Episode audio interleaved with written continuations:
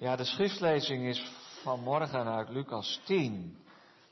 En dan beginnen we te lezen in vers 17. En dan lezen we tot en met vers 24. De Jezus heeft juist zijn discipelen op pad gestuurd. 70. Want er is een grote oogst. En dan gaan ze naar al die steden of dorpen waar hij nog zou komen om zijn komst aan te kondigen, als het ware. En dan komen ze weer terug. En daar beginnen we te lezen in vers 17. De 70 zijn teruggekeerd met blijdschap. En ze zeiden, Heere, zelfs de demonen zijn in uw naam aan ons onderworpen. Hij zei tegen hen, ik zag de Satan als een bliksem uit de hemel vallen.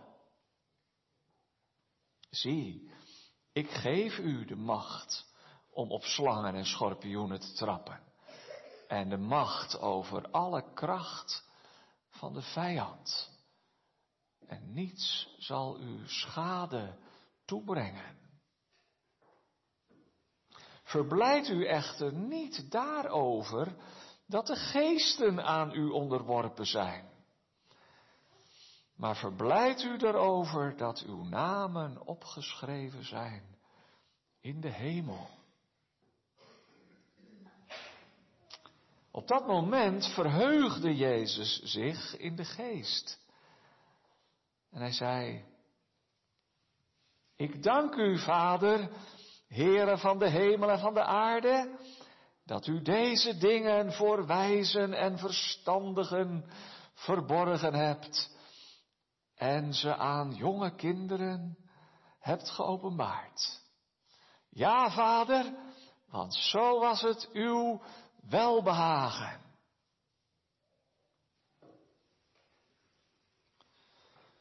Alle dingen zijn mij overgegeven door mijn Vader. En niemand weet wie de zoon is dan de Vader. En wie de Vader is dan de zoon. En hij aan wie de zoon het wil openbaren.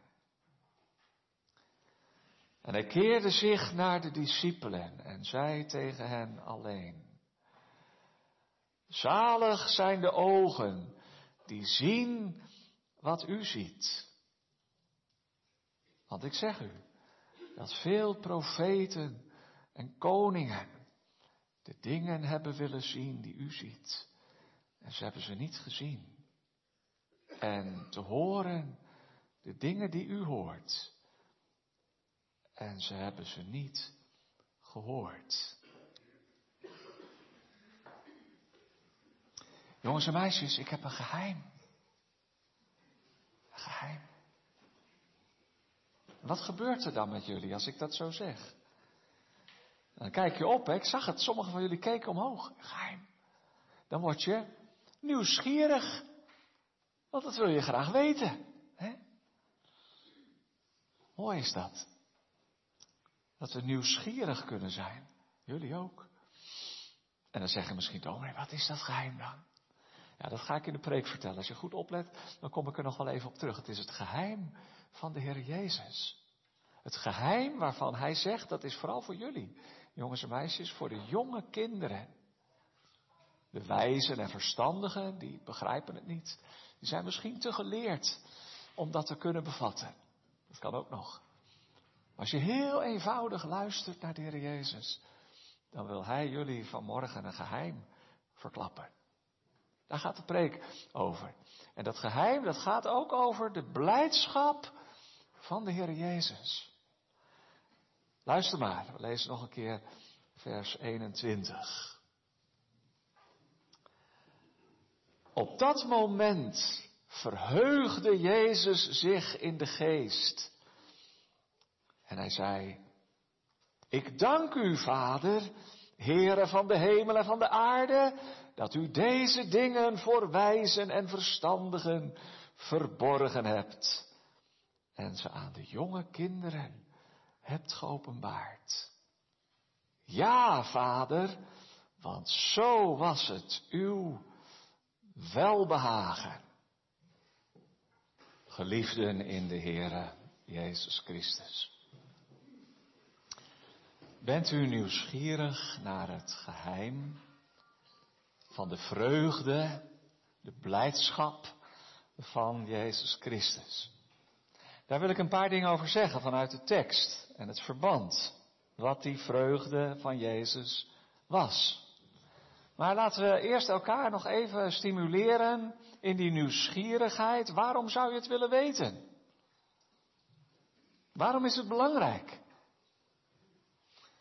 Nou, zegt iemand, het zou misschien wel wat vaker over vreugde kunnen gaan in onze kerkdiensten. Het is soms ook een beetje somber en een beetje zwaar. Tieners, jongeren hebben soms ook wat die indruk. Dat komt misschien ook wat door de vorm. Dat weet ik niet hoe jullie daarover denken. Er mag wel iets meer blijdschap zijn. Nou, ik hoop dat dat vanmorgen inderdaad zo is. Want het evangelie, dat is een blijde boodschap. En het gaat heel vaak in de Bijbel, in de psalmen en ook in het Nieuwe Testament over de vreugde. Het is zelfs een opdracht. Verblijd u in de Here te allen tijd. Wederom zeg ik u, verblijd u. Dus als jullie onze spiegel voorhouden en als jullie zeggen, nou, waar is dan die blijdschap? Dan is dat best iets om een keer over na te denken. En misschien dat de preek daar ook aanleiding toe geeft. Iemand anders zegt misschien, ja, ik, ik heb het niet zo, die vreugde, want ik heb veel strijd. En het is moeilijk en donker. En de omstandigheden zijn best heel zorgelijk. Misschien zeg je wel, ik vind het moeilijk om me te verblijden in God, in Jezus. En een hele preek over de blijdschap. Ja, ik weet niet of ik daarop zit te wachten. Ja, dat kan zomaar zo zijn. Dat de omstandigheden er niet zo naar zijn. En dat je er misschien ook niet zo op afgestemd bent. En dat je toch wel behoefte hebt aan, ja, dat is toch zo, hè, een bron van blijdschap. Buiten jezelf. De Heer Jezus zegt ergens anders op dat mijn blijdschap in u zal zijn. Zou dat kunnen vanmorgen, ook als de omstandigheden er niet naar zijn? Dat er iets is van een fontein van vreugde, een bron van blijdschap en dat je daarin mag delen. Waarom zouden we het vanmorgen hebben over die vreugde van de Heer Jezus? Het kan misschien wel eens wat vaker over vreugde gaan. Wat is dat dan? We hebben het misschien wel nodig in onze moeilijke omstandigheden. Maar misschien is er ook iemand die zegt, ja, ik wil de Heer Jezus beter leren kennen. Dat we vanmorgen als het ware in zijn hart mogen kijken, in zijn gevoelsleven, om zo iets van het geheim te ontdekken van wie hij is. Daarom ga je toch naar de kerk. Waarom zou je hier zijn? Om te zingen, om te bidden, om iets te leren. Maar toch ook om de Heer Jezus te leren kennen. Ja, zegt iemand misschien, omdat ik zoveel van hem houd. Dat zou mooi zijn. Als je nou in de kerk zit met een soort heilige nieuwsgierigheid. Omdat je zoveel van Jezus houdt. Dat je meer over hem wilt weten. Als mensen pas tot geloof komen, dan zijn ze vaak net als een, als een spons hè, die het water opzuigt. Herken je dat? Of is dat weggeëpt? kan ook wel eens een beetje overgaan, dat het meer een sleur wordt of zo. Maar als je nou, als je nou gelooft in de Heer Jezus, als jouw zaligmaker, je heiland, dan zou je hart toch eigenlijk Als een spons. Alle informatie over Hem, alles wat je over Hem te weten kunt komen, moeten opzuigen. Als dat niet zo is, is het niet best eigenlijk. Hè? Laat ik het zo zeggen, als er geen verlangen sluimert in je hart om meer over de Heer Jezus te horen en over Hem te weten en van Hem te leren, dat is niet goed. Misschien ken je Hem dan wel niet. Ben voorzichtig, kan niet in je hart kijken. Maar, maar ik zou toch zeggen, als je Hem een klein beetje kent, hè, de Heer Jezus, dan kun je nooit genoeg van Hem krijgen. Je moet wel leren om genoeg aan Hem te hebben. Want Hij is genoeg. En het is misschien niet altijd zo dat je het zo voelt of ervaart. Dat kan ook zo zijn. Natuurlijk. Maar toch, als je de Heer Jezus een klein beetje kent. Als je wat met Hem hebt. Een relatie met de Heer Jezus. Als je het zo wil zeggen. Dan is er ook een verlangen naar meer en meer en meer en nog meer van Hem. Nou, laten we nadenken over die vreugde van de Heer Jezus. En er zijn vier dingen die ik erover wil zeggen. En we kunnen daar ook van leren, we kunnen het ook spiegelen aan onze eigen vreugde of gebrek aan vreugde. In de eerste plaats is die vreugde onafhankelijk van de uiterlijke omstandigheden. Dat is ook voor ons een belangrijke les. Ik noemde het net al, misschien zeg je nou, ik ben helemaal niet zo blij. Ik heb zorgen en vragen en strijd en het is donker. Ja, dat kan je ook wel eens neerdrukken. Maar er is een vreugde in God of in Christus, ook voor ons, die staat los van de uiterlijke omstandigheden van het leven. Jezus is op weg naar Jeruzalem. En hij weet wat hem te wachten staat. Als er één reden had, naar de mens gesproken, om angstig en bezorgd en bedroefd te zijn, dan was het de heiland. En hij is ook angstig in de hof van Gethsemane. En bedroefd, vooral vanwege het ongeloof dat hij ontmoet, zelfs bij zijn discipelen. Maar hij is toch, ondanks die moeilijke omstandigheden, en ondanks dat hij weet wat hem te wachten staat, dat weet ik niet, dat weet u niet, en we zeggen gelukkig dat je het niet weet. Als je alles zou weten, dan zou het misschien nog veel moeilijker zijn, maar hij weet het wel, en hij is toch verheugd.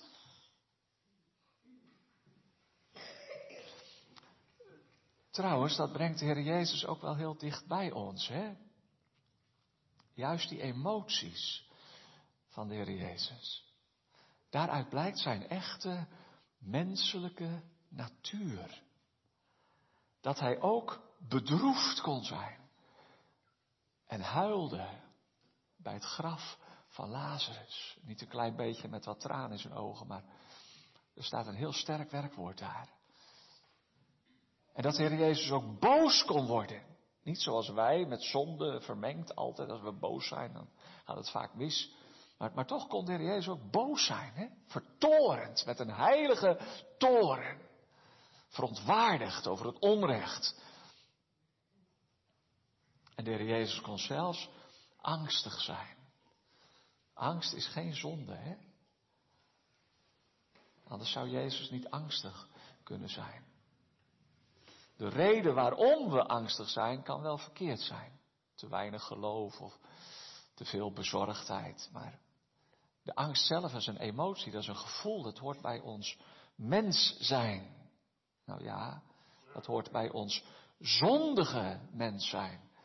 In het paradijs was geen angst. Niet zoals wij dat hebben tenminste. En ook geen boosheid. En ook geen verdriet. Wel vreugde. En daarom is vreugde misschien wel de meest oorspronkelijke emotie die God in de schepping in ons gelegd heeft. Maar de Heer Jezus heeft het allemaal, de zonde heeft hij niet, maar wel de gevolgen van de zonde. Al die emoties. Het is eigenlijk wel heel mooi om even stil te staan bij het emotionele leven van de heiland. Bij het gevoelsleven van Jezus. Wat heeft hij meegemaakt? Hoe heeft hij dat nou ook als mens, zoals wij, in alle dingen aan ons gelijk, hoe heeft hij dat nou ervaren allemaal? Dat is een mooi perspectief. We kijken eigenlijk heel voorzichtig en ook wel met eerbied in het hart van de Heer Jezus. Op dat moment, toen, op dat uur staat er, op dat ogenblik. Het gaat niet alleen over de terugkomst van de discipelen, dat ook wel. Daar kom ik zo op terug bij de tweede gedachte. Maar het gaat ook om een heel cruciaal moment. Hij is op weg naar Jeruzalem in die uren. In die omstandigheden keek de Heer Jezus omhoog en hij bidt. En zijn gebed is een aanbiddingsgebed. Ik dank u, Vader, Heere van de hemel en van de aarde. En staat er, hij verheugde zich in de geest. Je kunt het ook nog wat uitbundiger vertalen, zoals de nieuwe Bijbelvertaling dat doet. Hij begon te juichen. Dat is meer expressief. Hè? Je kunt ook vreugde hebben diep in je hart, terwijl niemand het ziet. Maar deze vreugde is uitbundig. Het komt ook naar buiten. Toen de Heer Jezus bad en zijn discipelen met verwondering geluisterd naar het gebed van de Heer Jezus, begon hij te juichen. Ik dank u, Vader, Heere van de hemel en van de aarde. Dat is de vreugde van de Heer Jezus. En dat is onafhankelijk van de omstandigheden waarin hij verkeert. Het is vreugde in God, in zijn hemelse Vader. Ja, daar moeten we wel, ook als het om die kerkdienst gaat, over nadenken. Een kerkdienst kan uitbundig zijn. Dat zijn wij zo niet gewend, maar we hoeven daar geen mening over te hebben of dat te veroordelen.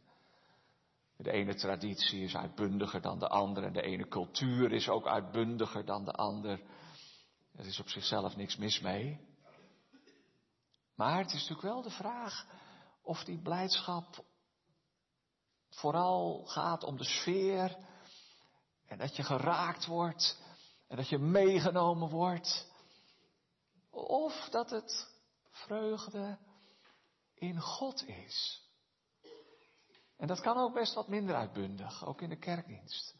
Dat hangt niet af van de sfeer of de manier waarop er gezongen wordt. Hoewel, als er vreugde in God is, dan gaan we ook echt meezingen met heel ons hart, met heel onze ziel.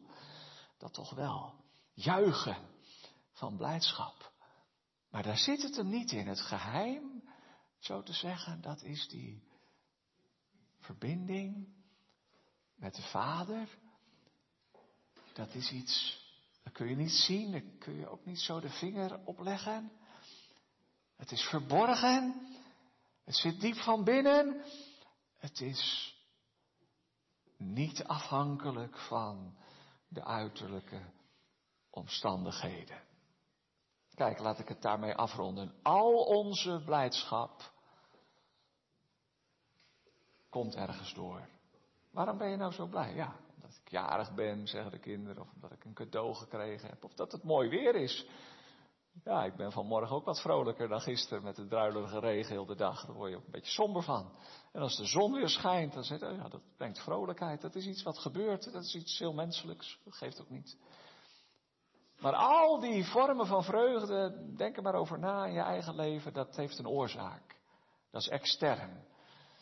Dat heeft te maken met onze omstandigheden. Daarom is het ook zomaar weer weg hoeft maar iets te gebeuren en je, slaat helemaal om. Je stemming kan helemaal omslaan. Maar er is ook een vreugde, ja, die zit veel dieper. Die ligt buiten onszelf, maar ook buiten de omstandigheden. En dat is de vreugde van de Heer Jezus. En daarom zegt hij ook, opdat mijn blijdschap u zou zijn. Nou, dan gaan we even terug naar die discipelen. Die komen terug van hun zendingsreis, zouden we zeggen. Nou ja, het was misschien evangelisatie. Hè? Hier en daar hadden ze in de dorpen en steden waar de Heer Jezus op weg naar Jeruzalem doorheen zou komen. Hem aangekondigd en iets verteld over dat koninkrijk van God. En er zijn ook hele opvallende dingen gebeurd. En ze komen in hun enthousiasme terug. En ze zeiden, Heere, zelfs de demonen zijn aan ons onderworpen. Hoe moeten we ons dat voorstellen? De Heer Jezus heeft soms duivelen uitgeworpen. En kennelijk hebben die discipelen dat ook gedaan. In de naam van de Heer Jezus.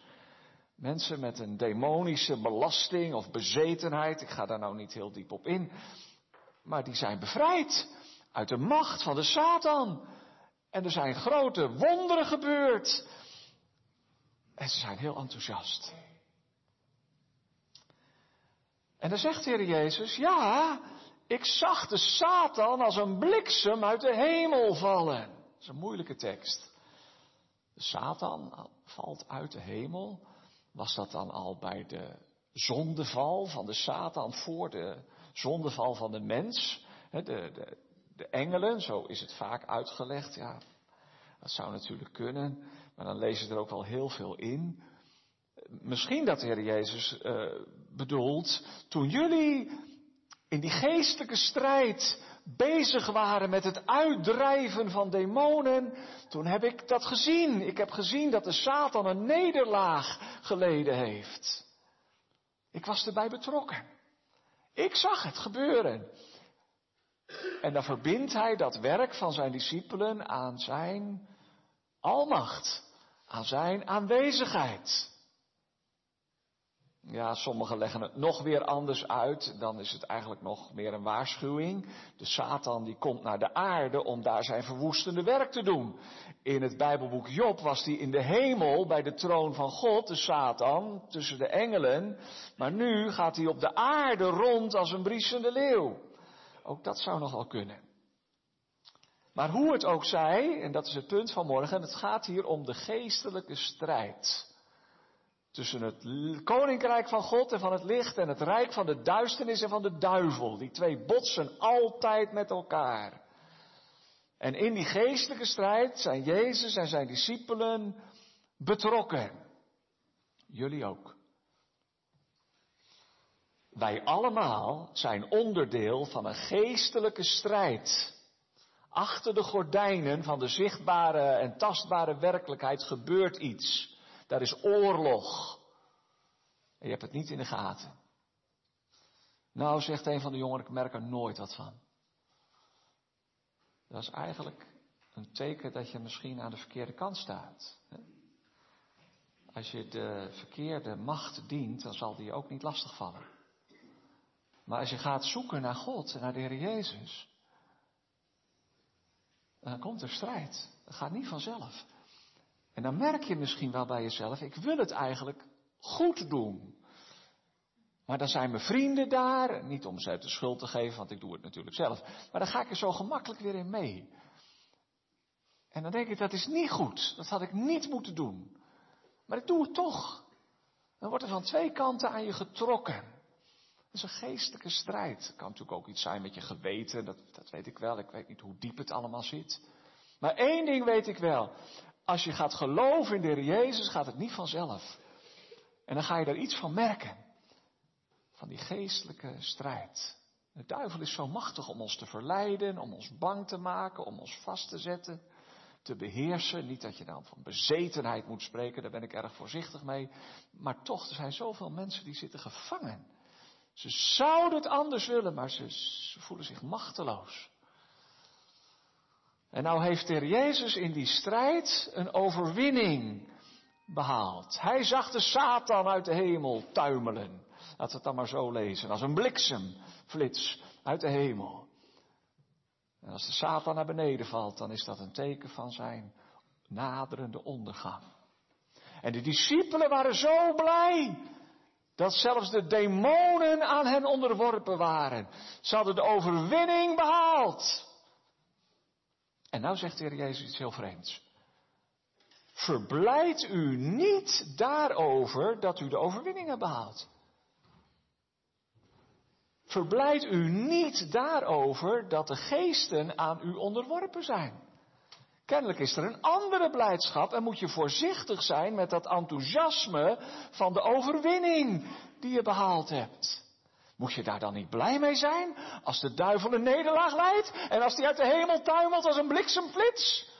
Zou de Heer Jezus dan niet blij zijn dat hij de Satan ging overwinnen? En dat hij al zag dat de Satan overwonnen was. Dat is toch een bron van blijdschap. Het is toch heel raar dat de Heer Jezus zegt, verblijd u niet daarover dat de geesten aan u onderworpen zijn. Misschien moet je het ook nog als een contrast uitleggen. Niet alleen of niet in de eerste plaats. Want ik kan het haast niet begrijpen. Het is toch een reden voor, voor blijdschap. Nou, ik denk dat de Heer Jezus, en dat geldt voor zijn discipelen en ook voor hemzelf, wel heel goed weet dat je voorzichtig moet zijn. Zo lees ik het. Met die kortstondige vreugde, de roes van de overwinning. Daar wordt in de Bijbel wel vaker voor gewaarschuwd. Als je denkt te staan, zegt de apostel, pas op, dan ga je onderuit.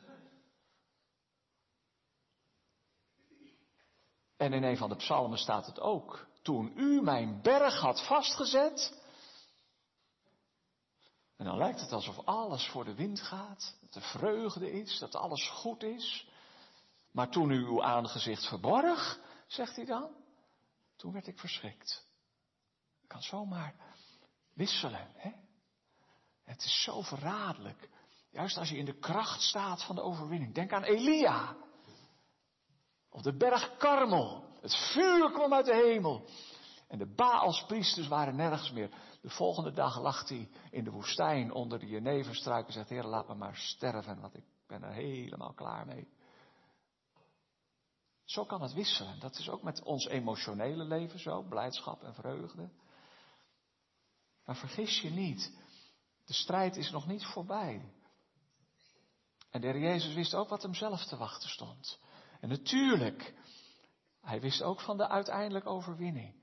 Maar hij wist ook hoe zwaar het zou worden voor hemzelf en voor zijn discipelen. En daarom, dat is de tweede les, die noem ik nou maar even aan het eind van het tweede punt in plaats van aan het begin. Eén, dat was de vreugde is onafhankelijk van de omstandigheden, dus vreugde in God. En twee, die vreugde is niet gebaseerd op de geestelijke strijd. Niet op de overwinningen, want je kan de slag winnen en de oorlog verliezen. De strijd gaat door. Wees voorzichtig. De vreugde van de Heer Jezus is niet gebaseerd op de overwinning die Hij behaald heeft, of die zijn discipelen behaald hebben. Dat kan zelfs een valkuil zijn.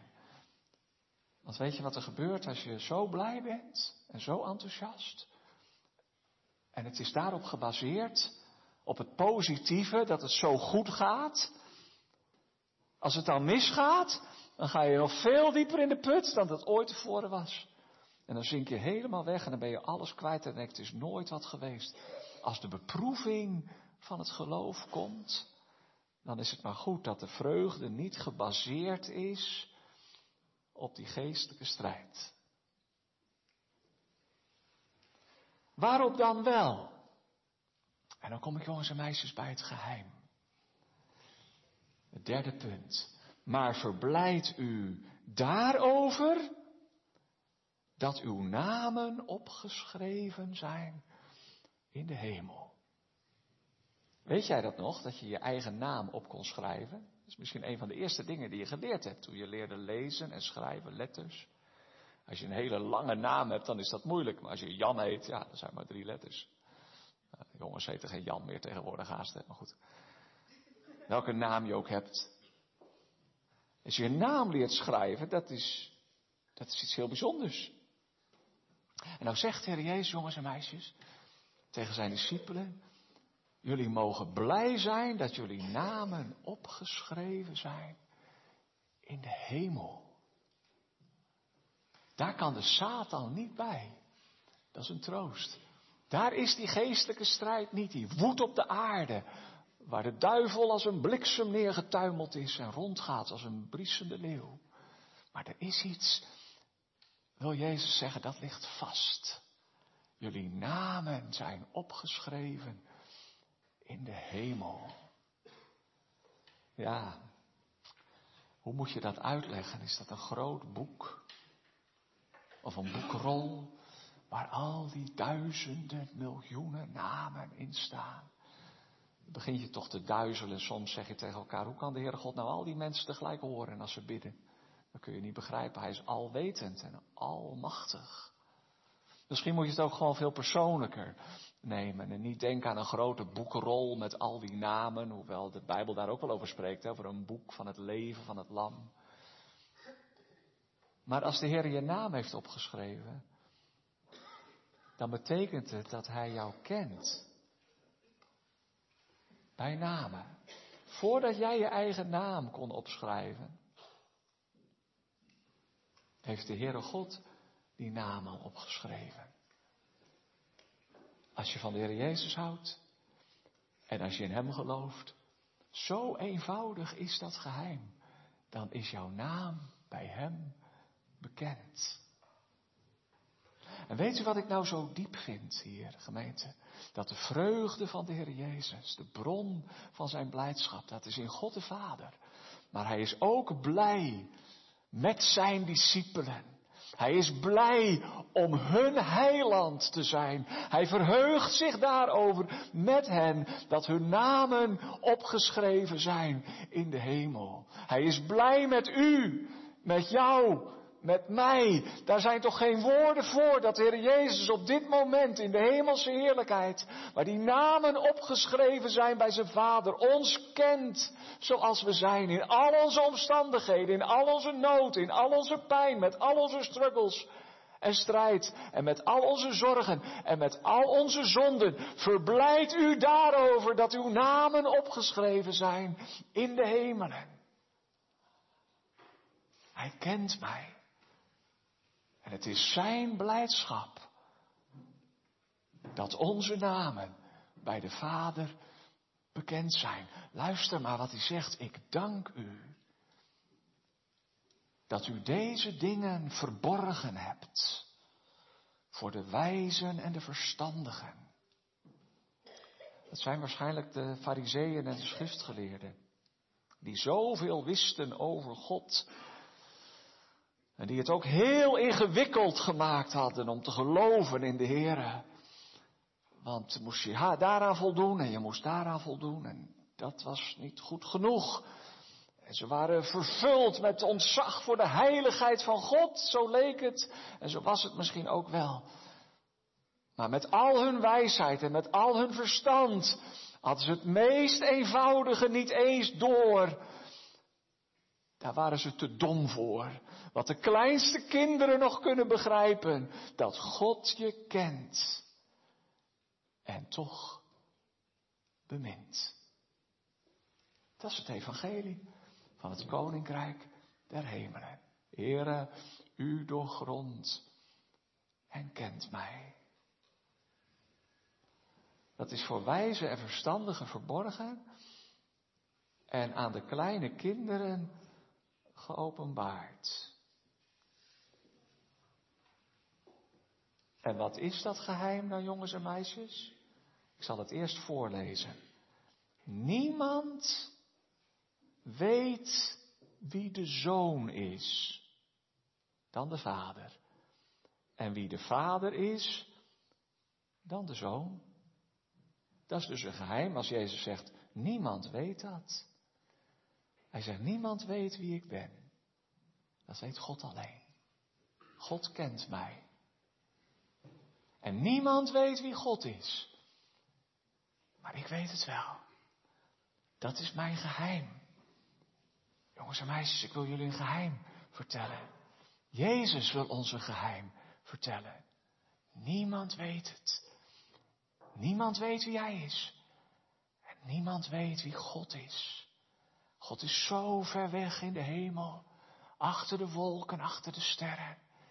Wie kan ooit begrijpen, al heb je het grootste verstand van heel de wereld, wie God is? Niemand kent de Vader, zegt hij, dan de Zoon. Maar hij zegt er nog iets bij. Ik wil het jullie verklappen. Ik wil het jullie vertellen. En aan wie de Zoon het wil openbaren.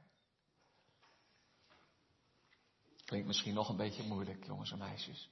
Maar het geheim van de Heer Jezus is dat Hij ons wil leren wie Hij is en wie God is. En dat is een groot geheim.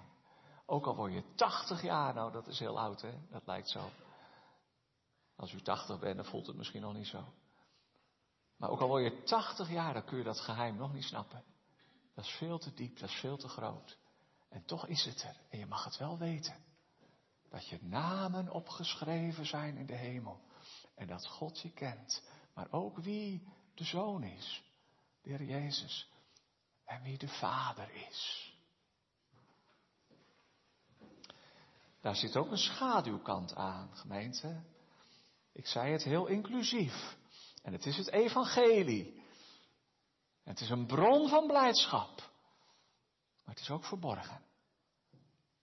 En Jezus zegt, ik dank u dat u het verborgen hebt. Dat is ook wel scherp. Verborgen voor de wijsheid van deze wereld. Verborgen voor alle godsdienstige redenering. We kunnen er nooit achter komen. Ook al doen we nog zo ons best en spannen ons nog zo in wie God is. We kunnen het alleen maar ontvangen door het geloof. En dat is de vreugde van de Heer Jezus. Om uit te delen van die schatten die uit de hemel heeft meegenomen. Om bekend te maken wie God is. Dat Hij een Vader is. Want daar ligt hier misschien ook wel de nadruk op. Niet wie God is, maar wie de Vader is. Is maar één die ons het kan leren. En dat is de Heer Jezus Christus. Ook al denk je dat je het weet, misschien is het nog wel verborgen.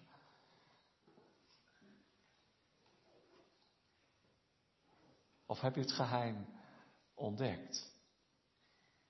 Van de genade van God in de Heer Jezus Christus. Dat je mag zeggen, ja, het duizelt me wel, maar dit weet ik, dat zijn blijdschap ook voor mij een bron van vreugde is. Laat ik het zo zeggen en daarmee het derde punt afronden. Wat staat er, jongens en meisjes, als die goede herder dat ene verloren schaap, weet u het nog, gevonden heeft?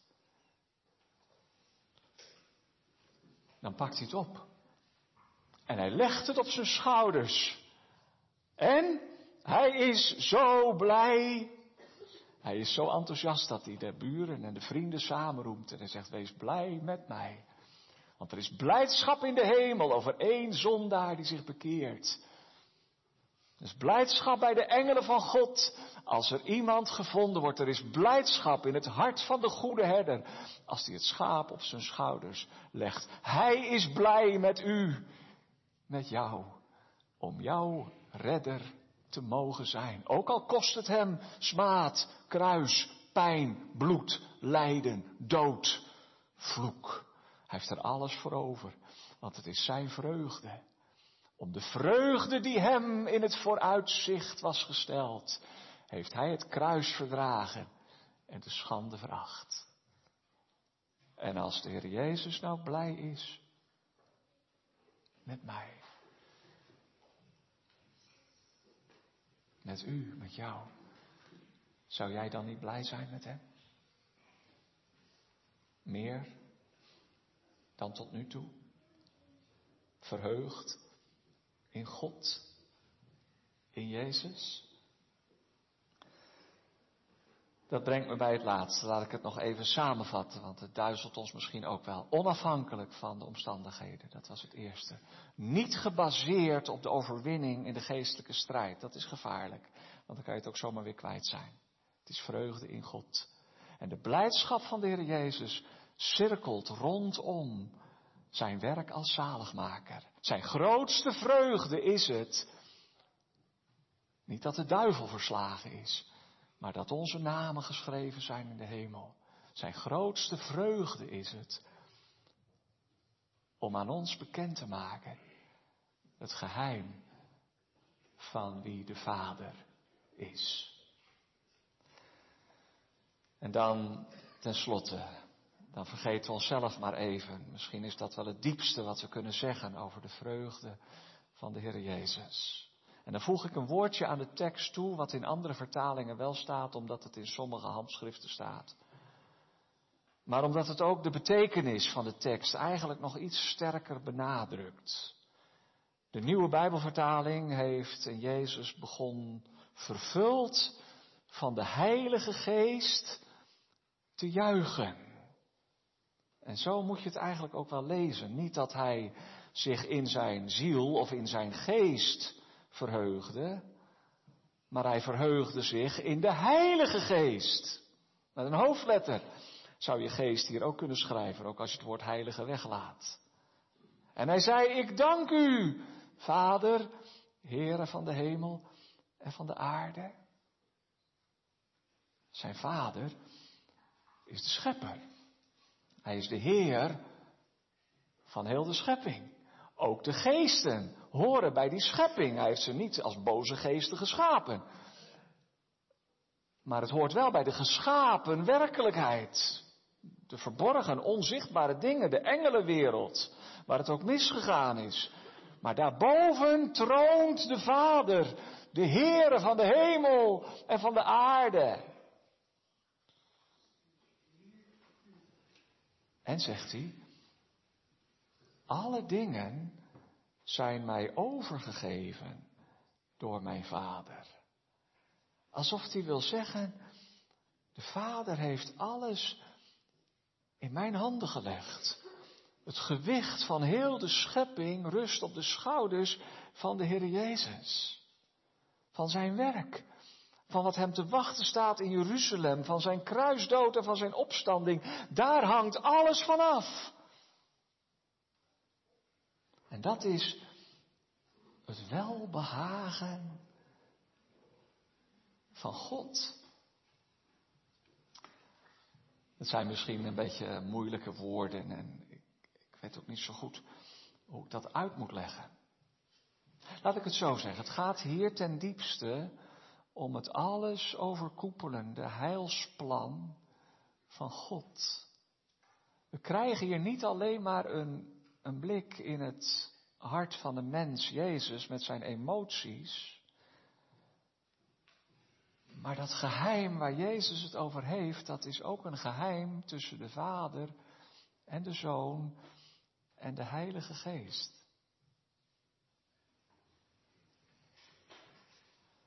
En als ik het met eerbied zo zeg, de Vader is blij met zijn Zoon. En de zoon is blij met de vader. En die liefde van de vader voor de zoon en die liefde van de zoon voor de vader is de liefde van de Heilige Geest. En de vreugde van de Heilige Geest. Waar de Heilige Geest wordt uitgestort, daar is vreugde. En die vreugde die daalt neer uit de hemel naar de aarde. En alle dingen, het gewicht van heel de wereldgeschiedenis, en van heel de schepping rust op de schouders van de Heer Jezus. De Heere van de hemel en de aarde heeft het aan Hem opgedragen en Hem opgelegd om dat werk van de verlossing te voltooien. Paulus zegt daarvan, God was in Christus de wereld met zichzelf verzoenende. Daar zijn we wel in betrokken, gemeente, daar horen we ook bij, dat is een bron van vreugde. Maar het gaat niet om ons in de eerste plaats. Het gaat om Hem en om het werk van het heilsplan van God. Dat de wereld omspant en de eeuwen van de wereldgeschiedenis.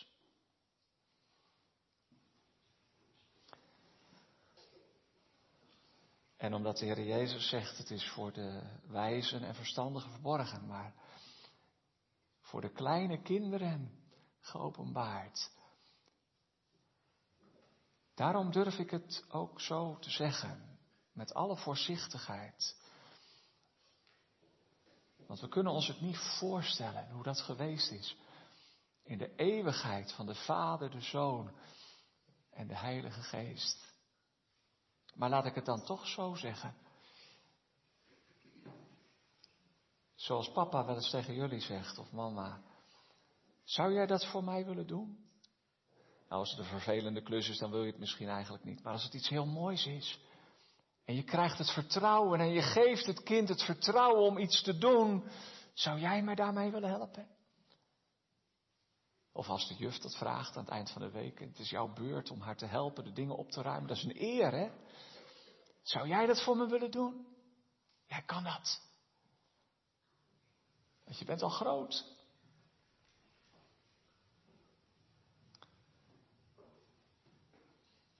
En zo heeft de Vader tegen de Zoon gezegd, voor de grondlegging van de wereld, zou jij dat voor mij willen doen? Dat werk, die prijs, om los te kopen, te bevrijden wat gevangen zit. Om te voltooien het werk van de schepping. Diep gevallen en geteisterd door de zonde en de dood. Er is maar één oplossing. Er is maar één weg van verzoening en bevrijding. Er is maar één manier om verloren zondaren zoals wij te redden van de dood. En dan vraagt de vader aan de zoon, zou je dat voor mij willen doen? En dan zegt hij, zie ik kom om uw wil te doen. O God, in de rol van het boek is van mij geschreven. Ja, vader, dat wil ik voor u doen, ook al kost het alles. En dan op dit cruciale moment als Heer Jezus daaraan denkt dat de Vader alle dingen aan hem heeft overgegeven, verheugt hij zich zeer in de geest, in die heilige geest van de Vader en van de Zoon, die ook op hem rust, vanaf de doop in de Jordaan, in al de volheid. En hij begon vervuld met de Heilige Geest te juichen ik dank u, Vader, Heere van de hemel en de aarde, dat u mij die opdracht hebt gegeven en dat u deze dingen verborgen hebt voor wijzen en verstandigen, maar aan kinderen geopenbaard. Is dat geen bron van blijdschap voor de Heer Jezus en voor ons? De diepste vreugde van Christus is de vreugde van de Vader en de Zoon en de Heilige Geest. En als we in Hem geloven, als kleine kinderen op Zijn woord vertrouwen, dan mogen we in die vreugde delen. Verblijd u daarover dat uw namen opgeschreven zijn in de hemel. Amen.